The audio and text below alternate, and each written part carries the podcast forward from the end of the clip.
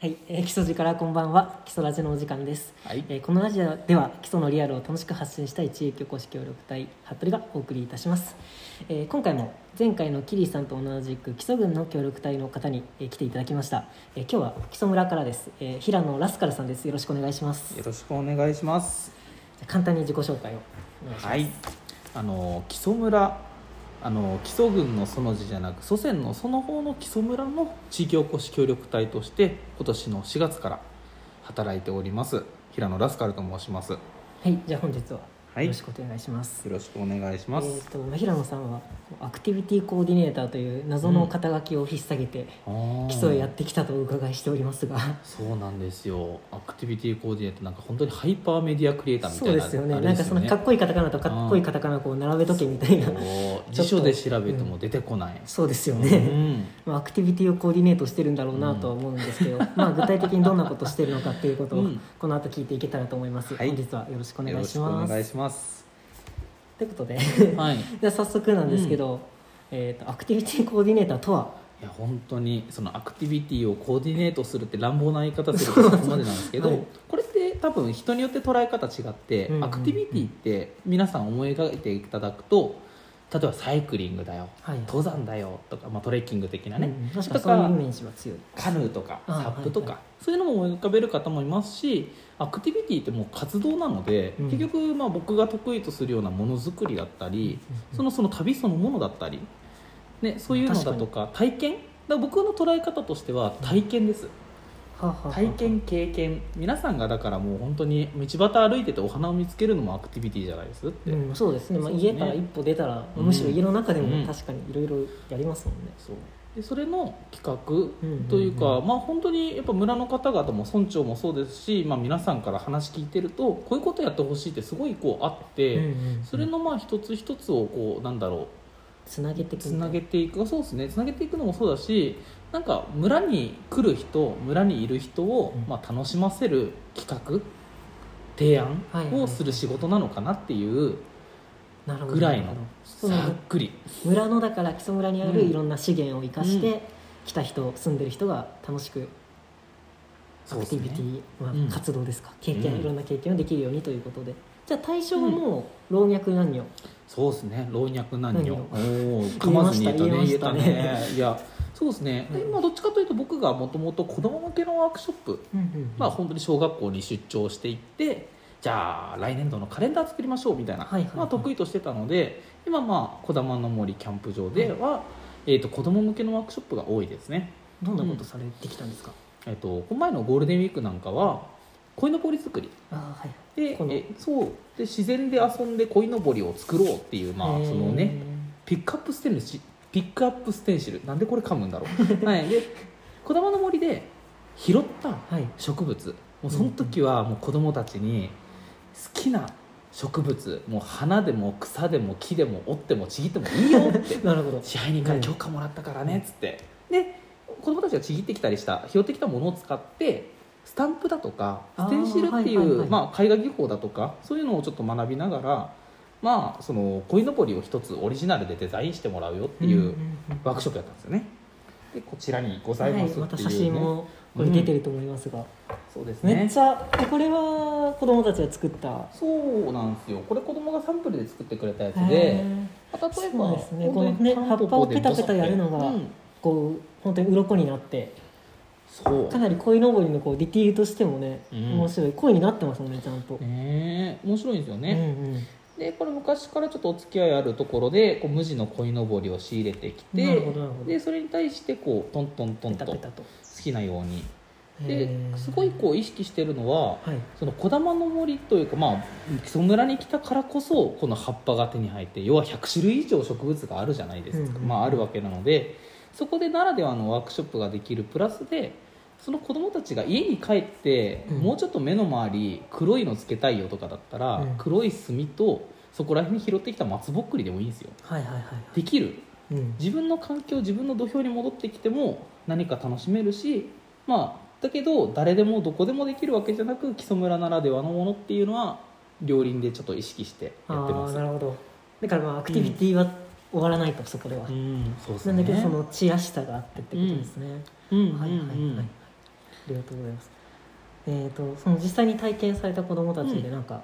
印象深いなんかこうエピソードとかあー最初、い僕そのさっき言ったみたいな葉っぱ草あの葉っぱとかだったりお花だとかうん想定してたんですよ、うんただ枝を折ってくるのは想定してなかったあー、まあけ確どかにあと石を拾ってくるもあーとかへーう自分の指が画材だよっつってもう指をグリグリインクつけてこう 手指形紋をつけまくる子もいたり、はいはいはいもうだからそれを見た見るたびにそのワークショップ4日間やったんですけど、うんもう案内が変わっていくんですよ ねいやこの前来た子でね、こんなことしてる子いたぞどんどん発明されていくんですね新しい技法がそうなんですよだからもうそれが楽しくて楽しうんうくんて仕方なくてなのでそういった意味では子どもたちから学ばせていただいたかなっていう感じですねなるほどうね、んコーディネーター冥利ですよね妙につきますねなんかこれから夏に向けて、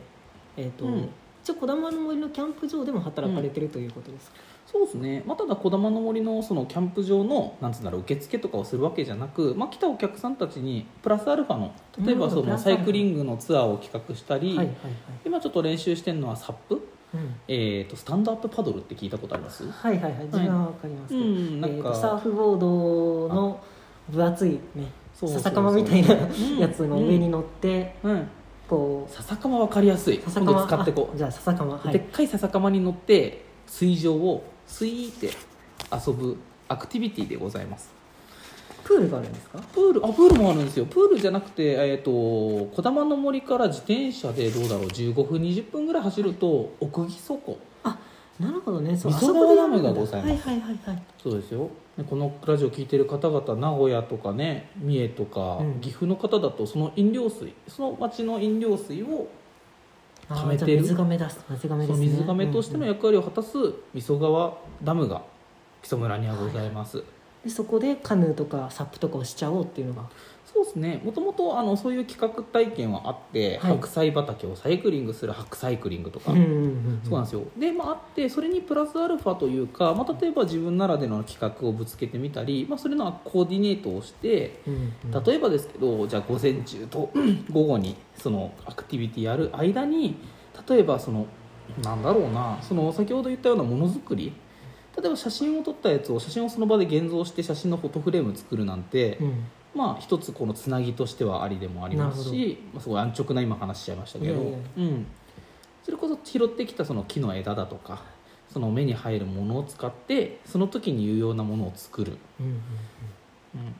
なんかもうストーリー作りって感じですよねあそそうので来すねてからうん午前あったとことうん午後これからやることがつながってとうんか、うん、で帰ってからもそれが生きていくみたいな、そうですよそうねいう体験ができるっていうことですね、うんですね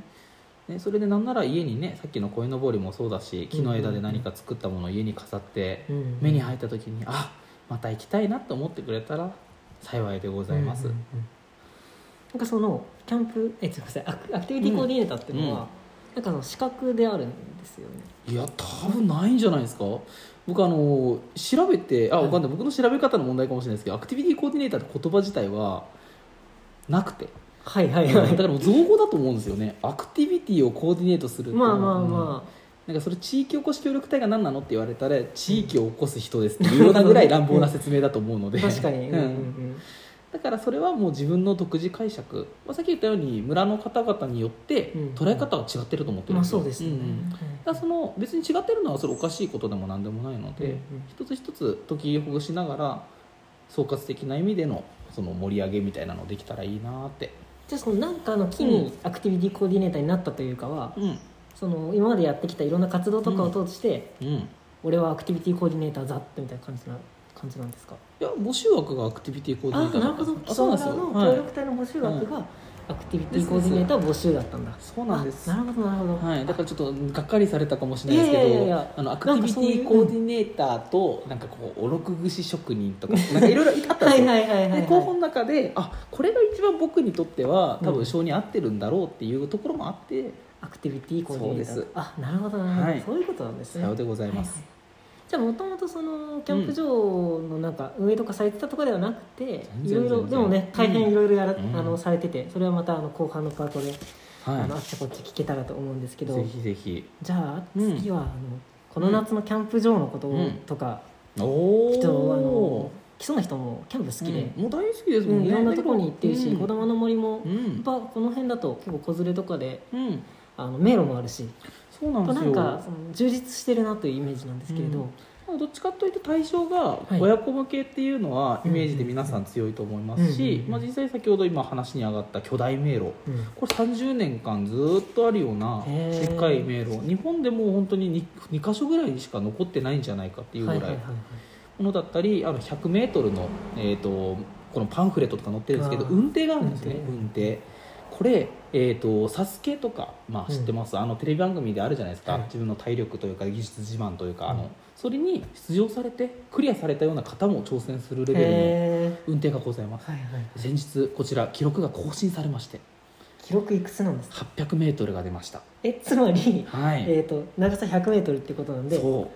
4往4往復復されてずっとこうやってそうなんですよ今までが400いくつだったのが大幅更新じゃない大ですか幅更新で、うんもう10年ぐらい塗り替えられてなかった記録が今塗り替えられて歴史的な腕にそう腕に自信のある方はどうぞ、はいい、らして 1000m いか でもそうですよねもうそう 800m 行きったら次は、そうえ何者なんですかそのいやもうなんかそのもちろん「サスケとかに挑戦したいよっていう方みたいな、ムキムキのムキムキマンでうん、あ全然本当におそあそうだうん全然そんな感じでなかったですまあそんへなーですよね、まあ、遊具とかも充実してるので、はいはいはいまあ、そういう方も、えー、と今まで通り来るし、うで今だとこの結構、あの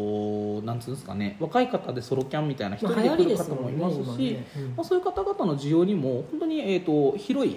ところにフリーサイトでテントをバーって張れるとこあったり、コテージとかケビンとかあって、うんそこに本当に大学生のこう、ね、なるほど方が泊まりに来たりもっと上の方に行ったりすると,、えー、と合宿所それこそへ、ーえー、と部活動の今のご時世ちょっとあれだけど、いはいはいそういうところもあって40人ぐらい泊まれるんじゃないそこだったら、へーまあ、でも逆にねこういうとこまで来て自分たちだけであの貸し切りでできるっていうのはうんそういうご時すね世でもって感じですよねはい、であと最近の需要として面白いのが、はいワーケーション的な感じでなるほどサブスクのキャンプ場って知ってますああなんかキ聞ャいンたこプ場とのありサブまスすクか、ううんんううんんなんかあれでですよね、つえー、と年会費とか月会費いくら払っとくと、この登録されてるキャンプ場はそうなんです安いよ料金で行けるよっていうやつですよね、そうですそれも一応入っていて、はいはいはいだからそういった形で静かな環境でね仕事してるんですか仕事してる方もいらっしゃいまはすいねびっくりしたんですけど、うんうんうんうん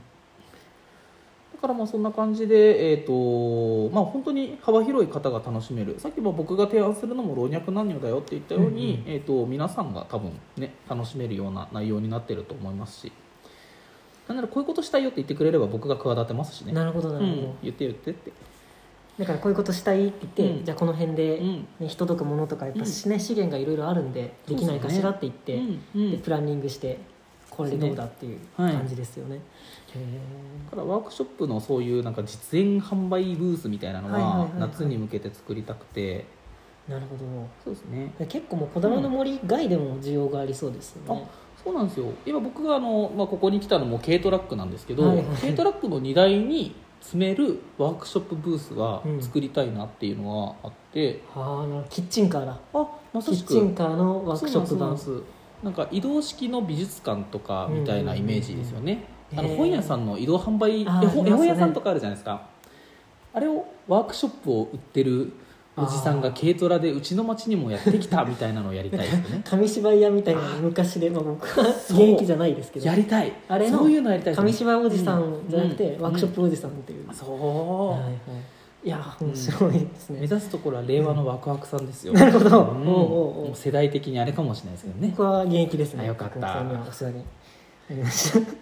んはいね、でその場で素材も拾って、そう材料が落ちてるじゃないですかそうですよねすごいそれは感動して、うんうんうん今まで本当に名古屋でワークショップするって木使いたいってそっか買うんですよねなるほどホームセンターとかで買うのうんうが、んうんうんなんで桜の枝欲しいんかっつって、もう桜の枝ならこんだけあるよとかそっか、ねうんここにあるイーゼル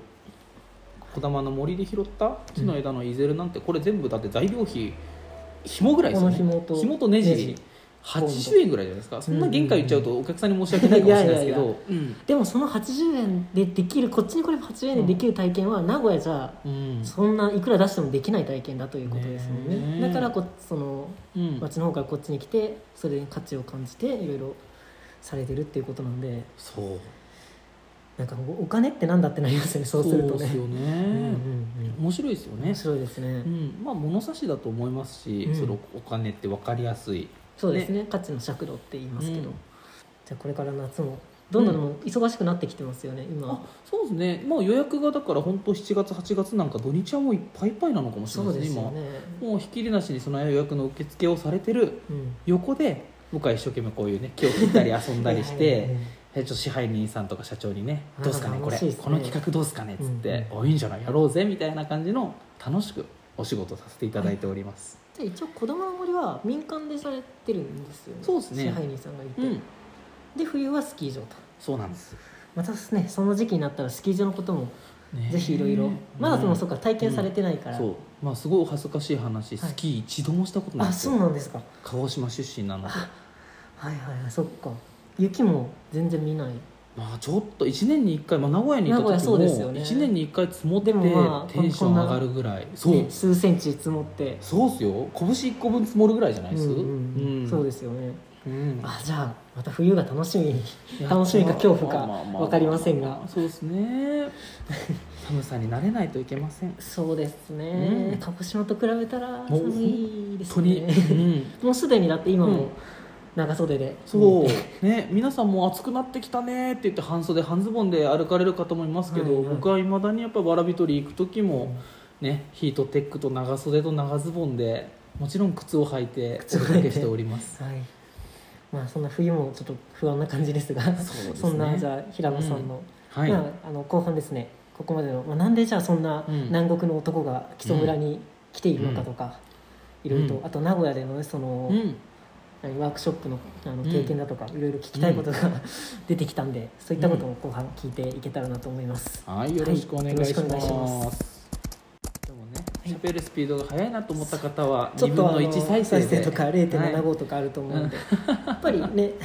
うんおしゃべりだからそう結構なん早です口よのね講師だと盛り上がりますよね。うん、うんということで後半、えー、とそんな、うんえー平野ラスカルさんはいてか聞かなきゃいけなかったんですけど何がラスカルなんですか、ああよくぞ聞いてそうですよねくださいましたもうあのーこれ突っ込まなかったらパーソナリティ失格ですからそう役場でもですね僕、あの平野ラスカルと呼ばれていて、はいまあまさかとは思いますけど本名ではないっていうお話でし てどういうキラキラの色ですかそう、はいでまああの大学時代のあだ名なんですよねへあのタヌキに似てるからラスカルってあだ名が付けられて、てなるほどタヌキアライグマラスカルそう、うん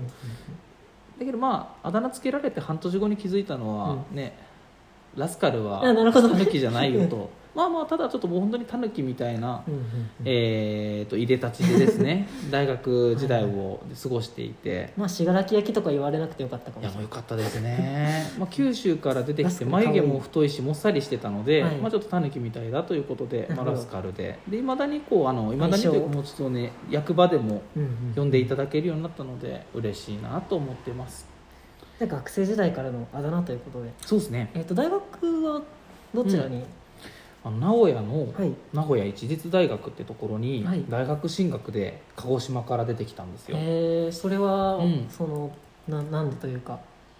うん一人暮らししたかったとかその結局鹿児島からだったらどこでもまあ一体行けるじゃないですか確かにその京都とかも面白いところはあるし、なぜ名古屋でねもうやっぱものづくり好きだし手先器用だから、はいはいはいあなたは薬剤師になったらって母親に言われ薬剤師あううんん、なんで薬剤師かなと思ってオープンキャンパス行った先に芸術工学部っ ていう学部を見つけてあそうなんだへーそうなんですよあ芸術工学部面白そうだなと思って受験して、はいはいはいうん行ったのが名古屋のその学部だったへーあじゃあ本当は、うんまあ、名古屋一律大学でそうですよね薬剤、えっと、ん薬学部と看護学部が有名なそうでとすころです、だからね本当はそれを見に行ったんだけど、そこにあった他の学部にはい心を奪われ、ああもう本当にはい、はいはいはいただそのいろいろまあちょっとはしょはしょったのでうん語弊はあるものの、あーまあ、いいそんな感じですなる ほどへでそれで名古屋に出てきて、うんまあ、芸術工学部ってあの芸術も工学も、まあ、聞きなじみのある単語かもしれないですけどくっついちゃうとそれまをくったつけちゃうと結局アート的な話の芸術って文系じゃないですか、はいはいはいで工学って理系じゃないで理す系ですかよねうんそれをどっちもやるよっていうすごい贅沢な学部なんですよ、はいはいはい音楽も作るしうん木も切るし石も削るし焼き物やるし布も織るしっていうへえ、ねえ全部その学校の中でできちゃうってことですか、そうなんですよやりたいことありゃ大概できるのですごいですねうんでまあそこで4年間うんうんほぼほぼ全部手出してやっちゃった感じですよねあ4年間じゃない5年間ですね多めにあうんそうですね多めに いいことですはうんい、1年なるほ間ど 一年多めにうんもう1年学びまして、はいえー、なんかそのこういう授業が一番面白かった授業とかそのこういううんそう勉で強すとかね、い、や本当になんか先輩方がその芸術工学で学んだことをどこで活かしてるかっていうのをこうまあ聞くようなプロジェクト事業じゃないんですけど、はいはいはいはいまああったりしてそこの中で聞いてて、うん先輩の中でやっぱりこのあの普通にあ普通にというかもうデザイナーになったとか分かりやすい道の方もいまあま直感すし、的ですね、うんなんか弁護士になっただとか消防士になっただとか、はいなんかまあ塾講師やってるようだとかいろいろいて、はいというのもなんかうちの学校で学べるのって、うんそのデザインとかってもうちょっとなんかこの企画だとか、うんうんそこのマネジメント的なところも含めてはい学べてるから多分デザインの分野に進むんじゃなくてデザインとかアートとかがあまり馴染みのない分野でうん自分の学んだことを活かせることができるよっていうのうをん結構いろんな先輩がおっしゃっててえー生きてるんですねじゃあ弁護士になられた方そうですよも、ね、うん、えーだからそういういろんな分野の中で活躍できる人材を、まあ、輩出するっても学校側の目的でもあれなるほど僕もそれが学べたのはすごいだから本当に先輩が多岐にわたるはいはいはい活動をしているのが超楽しいっですねて感じでしたね。よくあれですね1年で済みましたね、多めにいるのが、うんなんか担当めっちゃ楽しそううなんでずっといちゃいそう、んはうんま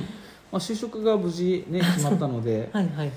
そう 就職も名古屋でされたんですそうね、就職をそうですね、まあ、結局1年間長くいたのも就職決まってないことによって、あーはいはいはいまあ、担当教員がうんあなたも1年間就職活動しなさいと、ああそうですね卒業しちゃってするよりも在学の方が良かったりしますもんねなんですよ、うんだけどまあそんな感じで就職した先は、うんまあ、僕もその類に漏れずじゃないですけど、はいデザイナーとかになったわけじゃなく本当に営業職へにーベンチャー企業の営業職についてうんそのなんていうか仲介業みたいなのをやってっていうサラリーマンをやってましたね。何を売ってたの売ってた何を営業されてたんですか、時計修理とかカバン修理そはあはあの、はあまあ、高級なそういうものの修理の仲介業なんですよねあくまで、はいはいだから誰かがこれ壊れちゃって直したいなっていう人がいたら、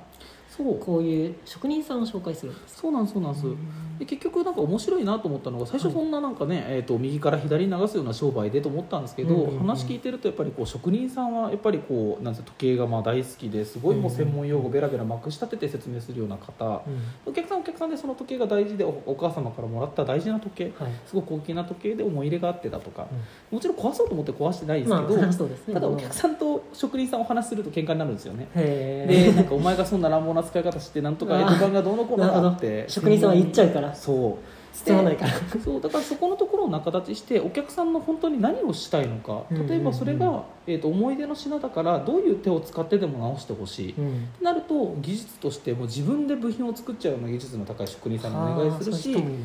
だ違うんだってこれはメーカーのこういうところが好きでっていう話だったらうんうんうんメーカーをつないでそのメーカーさん、まあ、例えばオメガとかロレックスとはかいはいはいよはいく聞くじゃないですか、うんああいうところのメーカーさんとこう仲立ちをしてあげるだとか、うーん通訳の仕事だと本当です僕はね思ってて、その職人と、うんまあ一般の一般ユーザーをつなげる、そうなんです、はいはいはいでなんかものづくりやってた身としては、うんその途中の工程をお客さんの手に渡った製品が使われる過程で、修理っていうところが、まあ、セクターというかあのあれは時間軸としてうんそこに携われるのってすごい面白いなと思ってうんうんうんそれがまあやっぱカバンとか靴とかも受けてたので、そういったところはすごい楽しかったですね、うん確かにそうですね、いやっぱ物ってうん、作られて売れたら終わりっていう気がするけど、全然そうじゃなくてその後のストーリーが、そうでそこのスその後のストーリーに携われるっていうことですよね、だからその靴なんかそれこそ3000円の靴をうん3万円かけて修理する人もいるんですよね、あー極端なあ話ーあーあそれはやっぱりそのもちろん廃盤になってしまったっていうのもあるしーうんお父様が初めて、えー、と購入してプレゼントしてくれはいはいたはいはい思い出の靴だとかやっぱりそのストーリーも含めてなんかそれで一本うんやってほしいですね、そうですねまた木更津ん木更津か何かわからないですけ多ど分これだいぶ脱線すると思うんで、うんそうですねまあして転職しうんなるほどインストラクターやってたんですよ何のですえっか、と、ものづくりのインストラクターで、はい、レーザー加工機とか 3D プリンターって、まあ、今だと結構ね、はいはいはいメジャーなものになってきたんですけど、そういう工作機械とかを、うんうんえー、と案内する、まあ、例えば企業さんが導入したいよってなった時にあえっとじゃあ 3D プリンターってこういうものなんですけどつって、はいはいじゃあちょっと試しに使ってみますかっていうのもそうだし例えば今度結婚式あげるんだわって言って、ご夫婦が見えてうん自分たちでウェルカムボードだとか席次表作りたいよって時に、うんあそれなら木材にレーザー加工機ですねとかだったらそのレーザープリンターでいいですよとかあーそういうのを機械を結構幅広くうん置いてるそういうコワーキングスペースみたいなところで会社会社あーそうですねなんだ木材商社がやってる、えー、とそういうデジタルファブリケーションが置かれてるうんコワーキングスペースってまたカタカナたくさん言いますけどはいね、はいはいはいだから今,、ん今風に言うとなんだろううんあれですよね DIY する道具がいろいろ置いてある場所ってうんあ今もうそ出んてなきて感るじじゃのないで捉えすかそ方でれのもうちょいこうんそうんニッチな感じのうですはいはいでこれがねファブラボっていうワード出すともう本当にあれですけど興味ある人は調べてくださいフあァブラボっていうし市民工房ものづくりの権利は皆様の手にあるよっていう思想のもといい思想ですねそう活動があってこれ僕あの卒業の論文のテーマでもあったんですはいはいはいでここはもう、えー、と長野だとあのな信州大学に、えー、とファブラボございますあ長野市の方うのんいキャンパつスにもなんかチェチェーンではないけどフランチャイズ的な感じでされてるんでいすやもともとその、えー、と MIT の大学の先生が提唱したはい考えがとかいろいろあるんですけどそれ多分話すとマジ3日ぐらいかかる3日いやかかんないけ自分どは聞きたいけどまあ本当にそうですねそうですねまあそれはさっ3き時言間っ番組になたっちゃうのでそうなんですよあじゃであなもんのかづくりの具体的市民な化お店というよりかはそういう思想なんですかそのサブラボっていうのはだから自分たちがその、えー、と市民工房市民に開けた工房っていうのを構えて、うんうんうんうんうんそこの思想というか理念にのっとるよっていうのを、えー、と手を挙げて、はいそこに認定されるとなるほどハブラボは名乗れるへえただ僕が働いてたところはハブラボじゃないですあそうなんだまあでも的なそうですねで似たようなものなので皆さんにはハブラボご存知の方にはハそれブでラボみたいなところで勤めてましたよって、そして まだ基礎にはそうですね来てないですが、まあ、その後に、はいあの個人事業主、まあ、仕事辞めてから、いえーとまあ、幅広く、まあ、できることも増えたのうで、んうんうん例えば、まあ、あの企業さんが新人雇ったけど教育機関ないんだわっつってベンチャー企業のところで、うんデザインの部署のそのなんつう新人教育やったりとか、えーとそれはなんかうちど,、ううんどうやってその仕事を拾ってきてるんですかまあ、僕はあの転職活動したんですよじゃあ仕事辞めてから、あーは働きたく働きたくてって言い方するだけまあでまあ生きていくためにはで転職活動して僕優秀なんで雇ってほしいですってこう方々に言って、はいで雇ってもらえなくて。はいで雇雇えないけど、うん仕事あるよって言って なんああああかあっちこっち小企業さんから本当に面白いものだと,、えー、と向かいの家のおじいちゃんと1時間話しててくれとか、ほうんこのすごい厄介な人でっていうう、んなんかなるまあほど建築事務所からだったんですけど、うんうんなんかその新しく建てる施工する場所の向かい側のおじいちゃんあがーかなりこうおかんぶりになってことが進まないから、うんちょっとそこ仲立ちをしてくれっていうようなものだったりうちの息子、本当はおばあちゃんに預ける予定だったんだけど、うんおばあちゃんちょっと熱出しちゃって、うんちょっと一日レゴで遊んでくれないかとか、はうんで台風が来るあ台風が来て、まあ、ベランダちょっとぶっ飛んだから、うんその直してくれないかっつってうん本 点観点そこのもう、ね、お子さんたちと一緒に遊びながらベランダ直したりとか。 だから、えー、と転職活動という名の、 まあ、えー結果的には営業になったという、で自分で仕事もらって、いろいろされてそうですねだからまあ結果としてはあの本当に言ってたのがベビーシッターから家具作りまでやりますよと、はいはい、で僕はものづくりが得意なので、うんあなたのお困りごとをものづくりで解決するよろず屋さんですってうんうんうんいうのを触れ込んで、まあ、近所でその仕事を取り生活生きておりましたもうんうんうんうそこまで来ればあと早いですよもなうるほそどして地域おこし協力隊になりましたとさって 嘘嘘ちょっと飛んだ気がえじゃあそこの、はいってことはこの困りごとをものづくりで解決っていう、まあ、そのよろずや、うんえっ、と何ですっけ眉毛たぬき眉毛たぬき紹紹介介をされていてはい基礎に来たのがこの春ということだからそうなんですよこの間の3月まではそれをされてた、そうですね3年間ぐらい個人事業をやりながら、はまあ、そのものその仕事の中にはやっぱりその講演だとか、うんお話しに行くだとか子どもたち学校にお呼びいただいて、うんえー、と授業を何コマかもらってはいものづくりを教えるだとか、うんうんまあ、そのさっき言った教育だとかってあったんですけどそれもできないご時世なあそっにかそなっってきかて、まあ、ちょっと観光通りに行きつつ、んでそんな中あの僕最近最近っていうかまあ何年か経つんですけど結婚して、はい新婚旅行でこっちの木曽村に遊びに来たんですよ。へうーんでまあそのそまあ、その新婚旅行だけじゃなくもともうんうとん妻の、えー、と親戚の者がいた関係木曽で村にそうですあそうなんですねご縁があって、うん、でそれでちょこちょこ遊びに来て、まあ、実際キャンプ場でワークショップも過去にさせていただいたこともあったんですよあその名古屋時代にあそうですそうですそうです、んんんでそのご縁もあって、うんなんかその、まあ、支配人さんから、えー、とこういう枠組みがあるんだけどっていうので地域おこし協力隊というその制度を、はいはいその時初めて知ってあなるほどなるで最初はだからもうねさっき言ったように僕鹿児島出身だし寒いところ名古屋より北に行かねえぞって言ってたの にほど、うん、受けてみらたら高い、うんまあ、幸いにもその村長だとか、はいまあ、その面接してくれた、まあ、副村長もそうですし、まあ、見初めていただいてというか副村長が面接されるんですか村長副村長を、えー、と今雇われてる奥木曽グリーンリゾート株式会社の社長さんですね、へ三ー3人で面接でしたそうなんあ違ったんですいやか木曽町は、うんえー、とうん企画財政課、木曽町に企画財政課っていう課があって、うんそこが協力隊の担当なんでその企画財政課の人をおーエピソード12か13ぐらいでお呼びしてたあの方ですかねあそうですえーと酒井さ酒ん井さん、はそいうそう、はいはいそうですね詳しく聞きたい方はエピソード12をありがとうございます。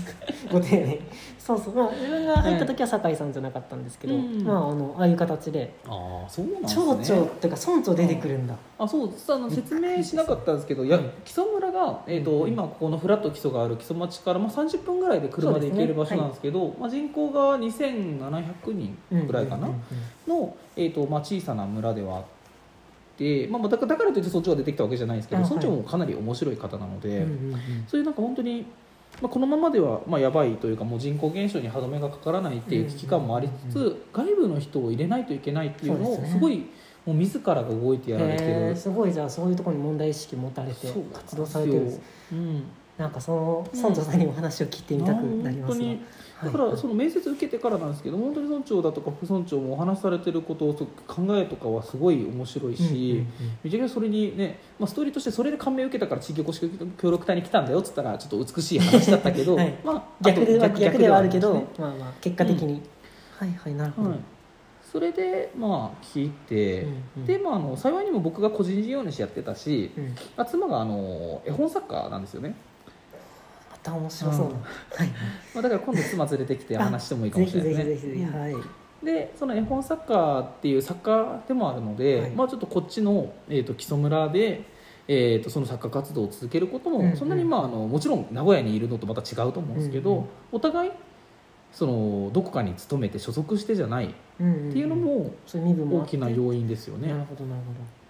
で2人で移住してまいりましたどはいはい今どちらにお住まいなんですかもう木曽村の木曽村の藪原駅だから、えー、と藪原駅のもう目の前ですねえっとうんなんかその何村営はい住宅みたいなああそうですですあははい、いあそうなんですね、はい、そうなんです、ってことは、うんじゃあ今、えー、とこっちに来てうん協力隊の仕事もされてるということなんですけど、うんその名古屋でやってた仕事うん、とかはどうどうするんですかそのプツンって辞めるわけにもいかないとお思うんですけどそうなんですよ、はいで僕あのずっとなんかなんつうんだろうサラリーマン時代からすごいあったんですけど、はい自分だけしかできない仕事を生み出すのって本当に怖いなと思って、うんうんうん明日僕が交通事故になったらその仕事止まるじゃんっていうのをビクビクしながら生きてた人間なので、はいはいはいもう伏線というかあれを打ちまくってなんか動画の仕事 YouTube のチャンネルをし作るなんて仕事だったら従業員の方がそれをできるぐらいまでああ引き継いでというかそうとかだったり、まあ、できないものに関して言えばリモートでできることってたくさんあるんですよ、うんうんそうですねで特今に今だとね、うんあのそう受け入れ側もかなりうん柔軟になってきましたもんねこういうご時世のおかげでというのも変ですけど、はいはいはいだから例えばもう本当にアバターを名古屋に置いてくるような感覚でうんうんうんまああの名古屋の働か働いてたりとか仕事もらってたところにでっかいモニターを仕掛けて、で僕が時々こう顔出してブンってこうであのみんな元気っつって、はいでその時に従業員の方に困ってることだとかを聞いてう、んうんまあ、解決するっていうのもできるし、うんまあまあそんな形で、えー、と例えば動画のデータだけ送られてきて、はい僕があの編集をして納品する、はいはいはいうん、とかいうのは、えー、と幸いにも引き継でいきてるんでですねいただいてる仕事は、まあ、56件はあるかなっていうそうですねまあ、ただ僕がやることをだいぶダイエットしたので、はいうんうんうん、こっちでまたそのねよろずや業は開拓していきたいなと思っておりますちなみに、うんはいよろずや業のはい第1号は木曽町だったんですよ、おーおーうん、またそれも面白そうなはい屋根の修理をやりましたえそう名古屋であこっちに来てのよろずや業、うんあですですです、うんえーそれはなんかなんどうやって注文が来るんですかまあ、そういうこともやるよっていう話をご飯食べながらしてて、ううんちの裏の蔵のなんか屋根トタン屋根が剥がれてきたんだわって言ってて、うんうんあじゃあ見に行きますよっつって見に行ってちょっとトタンを修復してあネジ打ち直ししてでまあお家自体も結構昔のトタン張りだったんで、うんそのトタンをちょっと打ち直し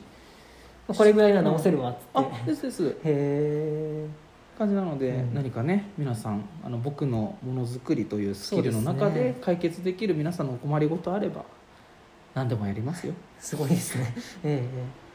えへええだからその仕事も、え酒場で拾ったってこと酒場であ掴んだーそれはうんいや酒場っていうのも飯食いながらなのごでま屋でいやそこのごごたお宅でご飯いただいてる時なんですけど、あはいでも本当に多いですよなんか酒場だとか昨日もらった仕事はう名古屋じゃない名古屋愛知県なんですけどなんかあの新しく夏にデザインボトルを売り出したいっていうコーヒー屋さんがうんそのラベル作りたいっつってうんだからデザインから印刷まで一括で頼みたいみたいなのはやりますよってじゃ一つですねやっぱりあはうんそうやってだからラジオで話してたりはいはいはいはい前も東京とかでラジオ何件か出させてもらった時には、うんそこからなんか紐づいてイベント会社から声かけられてっていうのあったしへそうだから喋るの大事えそうですね、うん発信ですよねそうなんですよ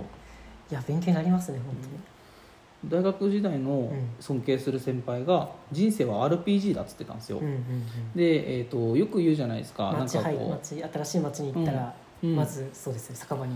ああまあそういうところもあるんですけど、なんつうんだろうなんか村歩いてて、はい勇者が歩いてると困ってる村人が声かけてくるじゃないですか、自動的にあんなうまくいかねえよみたいな話はよく引き合いに出されるんですけど、うんそうじゃなくてなんで勇者が声かけられるかって、うん勇者の格好をして「俺勇者だよ魔王魔王を倒すよ魔物を退治するよ」っつってるから声かけられるんですよ、はいはいはいはい、から僕が「よろずやですよ何でもやりますようんうん、助けになりますよ」って言ってたらもう日もさちもいかない人たちから、はいはいはいはい い、や本当にこんなことがあって困ってるんだっていうのがうんうん来るんですよね、でもそうするとやっぱその中だと、いやそんなんやったことねえよみたいなこともあると思うんですけど、めっちゃありますよそういうできますっていうできそういうことですよねできますって言って、はいはいはいちょっと考えて、うんあこれできんわってなったら幸いにもできる人がいるんですよその時に、はあなるほど、ううんんすみませんこの仕事僕できなかったですって頭下げに行って、ちょっとこの今連れてきたでもここの彼ならできるんでそうそうなんか A 君ができるのそでっかそっか彼がやりますとかねでもそしたら結果的にはね、その人的には解決されてますもんねそう問題そうをですその平野さんに声かけたことで、うんそのお悩みは解決したってことだからはそうなんですよあもしくはうんちょっと自分が技術不足でそこに対しての知識がないけど、ん勉強積もりでやらせてもらえないかっていうのは、最初の頃すごい多くて、うんうんうんそれこそ動画とかもそうですよね大学の時ちそょうっですねと触れてたものの、うんやっぱ仕事を受けてからうんどんどんできるように知識はつけていった感じですねまあ確かに今って結局うん動画編集でも何でもやっぱプロと同じものが使えるじゃないですか、うんだから理論的にはできないはずないっていう精神ですよねうん、そうですねやってやれみたいうな、んはあなるほど、ただ本当に幅広くその器用貧乏みたいなのやりながら気をつけないとなと思うのは、はい業界の相場破壊をしちゃいけないっていうところだと思うんですよ、あーはいはい例えば、えー、とウェブ業界とか今さん散々なんですけど、はいうん100万でこうウェブコーディングする人がいたと思えばうん1万円でウェブコーディングやっちゃう人がいたり、でそういうのって結局誰も幸せにならないので、うんうんうんうんだからそういった形で業界相場だとかもちゃんと知った上でのこの価格提案だよだとか、うん見積もりの理由は本当に説明しないといけないなっていうのはなるほど意識もあの気をつけてらっしゃるやんでてますすよねでまあそういう個人事業主の話して脱線しましたが、はいはい自分は大丈夫大です変だ またぜひ勉強させていただあの個人的に勉強させていただけたらと思いますが、そうですね基礎味的にはうんえっと今じゃあそうですねその仕事の話がめちゃくちゃ多かったんで、うんで逆にその仕事以外でうん最近やってることとか、まあ普うん段されてることっていうのもお聞きしたいなと思うんですけあど、ー最近、はい、もう本当に面白いなと思うのが、はい植物うんうんうんとか、鳥全てですよねここの街中に、まあ、皆さん自然が好きっておっしゃる方多いじゃないですか、うんでその自然ってどんなものなのっていうのを目を凝らして見てると、ん足元にある花とかも違うんですよね、うんうんうんまあ、標高がそう、まあ確かにそうですよね木曽村が標高100千とかうんなので、えー、と多分植生が違うんですよねそうですねあので見たことない花があって、うんそれをこう地元の人たちに聞くともちろん知ってるよっておばあちゃんもいれば、なんだろうそれ意識したことなかったっていう村の人もいあてーそれを、えー、と突き詰めてって、えー、と写真撮ったのを SNS にアップするっていう、はいあのフェイスブックのうんあの木曽村地域おこし協力隊うのんやつです、ああですです、あうん一緒にあのぜひ紹介させていただきます、はいこちらでぜひぜひ、はい、あの木曽村おそらく植物図鑑っていう、あーはいはいはい結構間違えるんですよなるほどでもあ発信することでっていうところですよね、そうなんですでそれを修正してくれるんですよね、はいはいはい、村に住む方とか住んでた方植物に詳しい方がうんうんうんそれってルピナスじゃないみたいなるほな話してあそうなんですねって、うんありがとうございますっていう修正したのをまたアップする、はいっはいはいていうのをやって僕が植物にどんどん詳しくなるよ、はいなるこれからどんどん、うんそうそれはそしてアクティビティにも生きていくといううんいや絶対大変楽しみいなやこ本とですね当にワクワクしております、なんかじゃああれですね、うん、まあ、仕事以外って聞いたけど結局、う全てが仕事とも関まあ、生活は仕事だし仕事は生活だしみたいなこそうですねとになってきますよね、結局そうですねだからあのーまあやっててうんお金がついたらラッキーだなっていうあーところたまたもまおあ金ったがつりけば仕事だしそうですねだけどまだまだやっぱりこう本当によろず屋さんやりながらできないことってこんなにあるんだって僕うん本当にあれなんですよ、えー、と器用なんでっていう話するとあれですけど、、はいいろいろできるなと思ってたんですけどできないことたくさんあるんですよでまあ今回のこのアクティビティコーディネーターっていうこの3年間、まあはい経験する中でできることは多分2倍3倍4倍とたくさん増えると思っていてそしたら今まで解決できなかったお悩み事ってうんうん解決できるようるになるんですよだからそれが楽しみではいあとはもう、まあ、服部さんにね自分って他のこっちに来たらまた違う人たちがいてできることみんな違うじゃないですかああそうですねでさっき言った「できます!」って言って1週間後に「すいませんちょっとこの人連れてきました」っていううお友達があー増えるのは嬉しいまな、あ、めちゃくちゃ面白いですよね、本当にそれはいくつになってもあるってすごい楽しいことで楽すしもいんねことですよ、ええいやーありがとうございますちょっとはい本当に個人事業主として、まあだから自分も今3年目なんで、うん来年からどうしていくみたいなところですね、そうだからそういう意味でうもんいろいろとあのまたお話聞けたらなとはい思いますけれど、とりあえず基礎ラジ的にははいこんなところでありがとうございますで、えーとうんまあうん、あのゲストの多くの人に聞いてることで、うん基礎の好きなところということで、おーまあ別にこれ基礎町じゃなくてもいいんで、う全然基礎郡とか、まあ、基礎村も基礎郡ですし、うんうんうんまあですよね鹿児島名古屋基礎と来てここうんの好きなところみたいなこともお伺いしたいなと思いますけど、そうですね、はい意外とそのなんか馴染んでというかもともと鹿児島のどっちかというと山あいの地域にいたっていうことも多分要因でもあるし、はいあとはこう本当につぶさに今まで見落としてしまってたものをさっき言ったお花だとか見れるのが楽しくて、それを見ながら感じたのがグラデーションがあるんですよね。ここっちってその木曽村だけじゃなくその山々の緑が移り変わる移ろう様子だとか、なるほどなんかパンと切り替わらない名古屋にいた頃に、そあ気づいたら秋になってた気づいたら夏になってたとか友達も急に友達になってたとかなんですけどこっちってうんすぐに友達にならないんですよはいはいはい近所のおじいちゃんと話をする1週間ぐらい徐々に徐々に徐々に仲良くなって酒飲むうんとかだったりってちゃんと丁寧にグラデーションで移ろいが見えるっていうのがすごい好きなところうーですんねなるほどなるほど雪解けに近いのかもしれないですねはいはいはい雪解けで川の水に流れていってっていうような少しずつなくなっていくじゃないですか雪がこう、うんうんうんその様っていうのはすごいこう人も季節物のも感じ方とかことも全部確かにグラデーションだなーって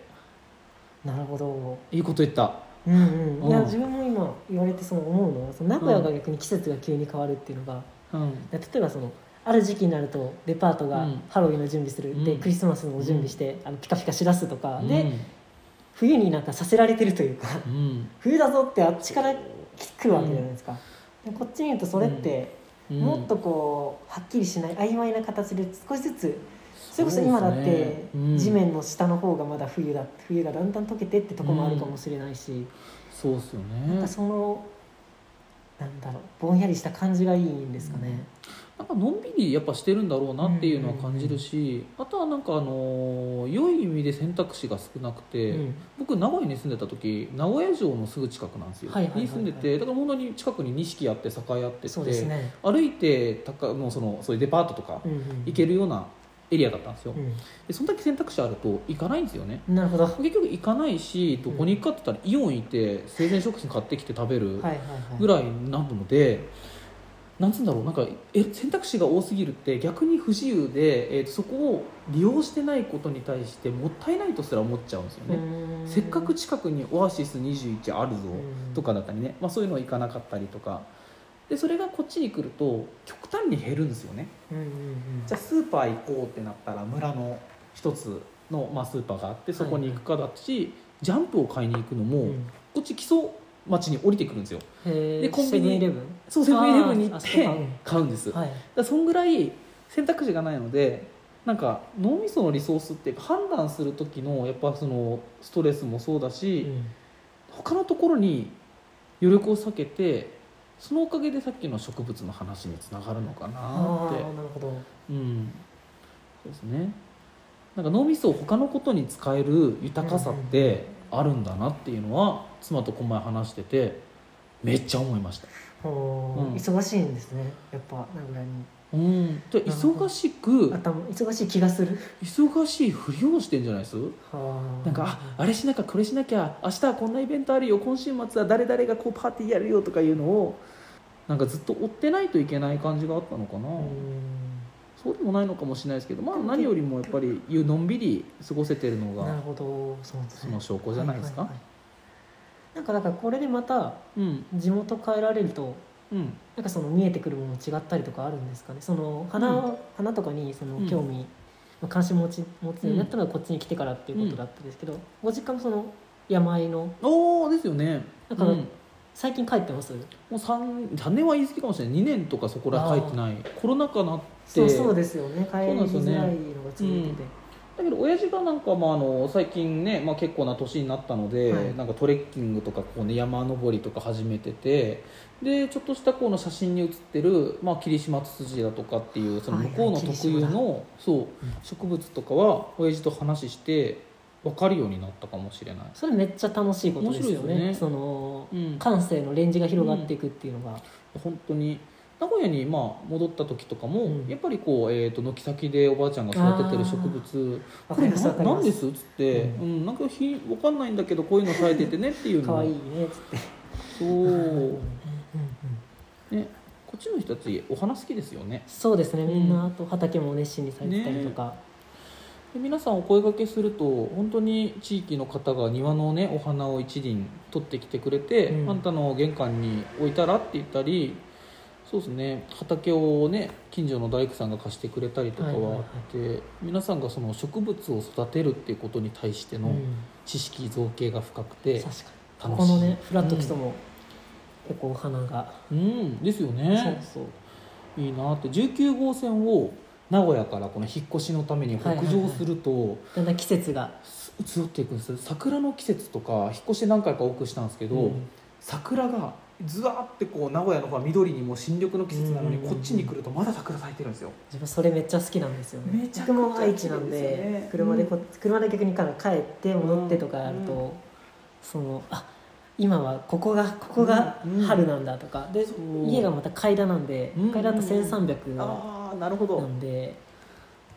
本当だから、うん初夏からうん冬の終わりがけまで、ここをだからさーっと行って、時間旅行をしてるみたいな感じですそようねなんですよね、うんそれもグラデーショそうングがラデーションはこう美しくて、確かにそれもグラデーションですね、ねその時間を軸にした時のうんうんうんうんグラデーションになってて、そうですねだから面そ白ういいなとうのを感じれる基礎こ本当だのいいですねこ は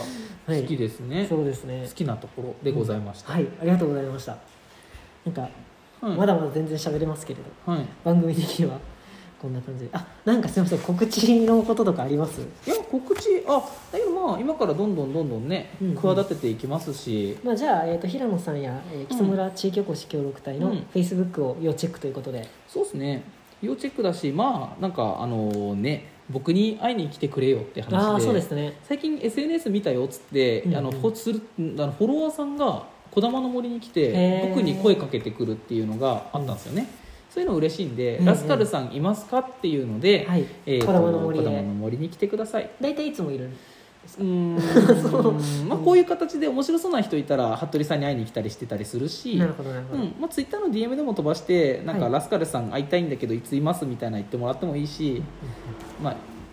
巡り合わせですよまあそうですねその時来て僕がいて会えたらラッキーラッキーだですしはい、あいなかっ一日たらまた来るぞ幸だしせそううんそうなんですねまた来たらいいじゃないと、そうそうそうそうということで皆さんもぜひこだまの森キャンプ場はい、遊びに行ってみてください、ですでラスカルを訪ねてみてくださいませ、はい、じゃあ今日のゲストは、えー、木曽村地域おこし協力隊平野ラスカルでございましアたクティビティコーディネーター、はいはい、平野明日香さんでした今日はありがとうございました、はいありがとうございましたありがとうございパカラッパカラッパカラッパカラッ